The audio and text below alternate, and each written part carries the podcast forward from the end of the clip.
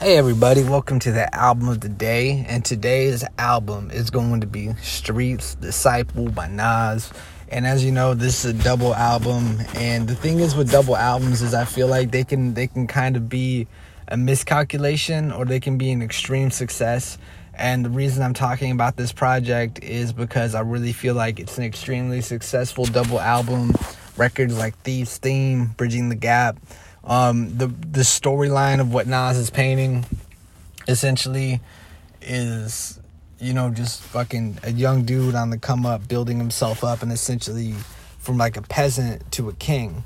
And that's why I really appreciate Street's Disciples. It kind of outlines that tale and it and it's almost like an expounded idea of the hero's journey. I mean some people look at Illmatic like that and I agree but there's a lot of things that you could take away from this album so enjoy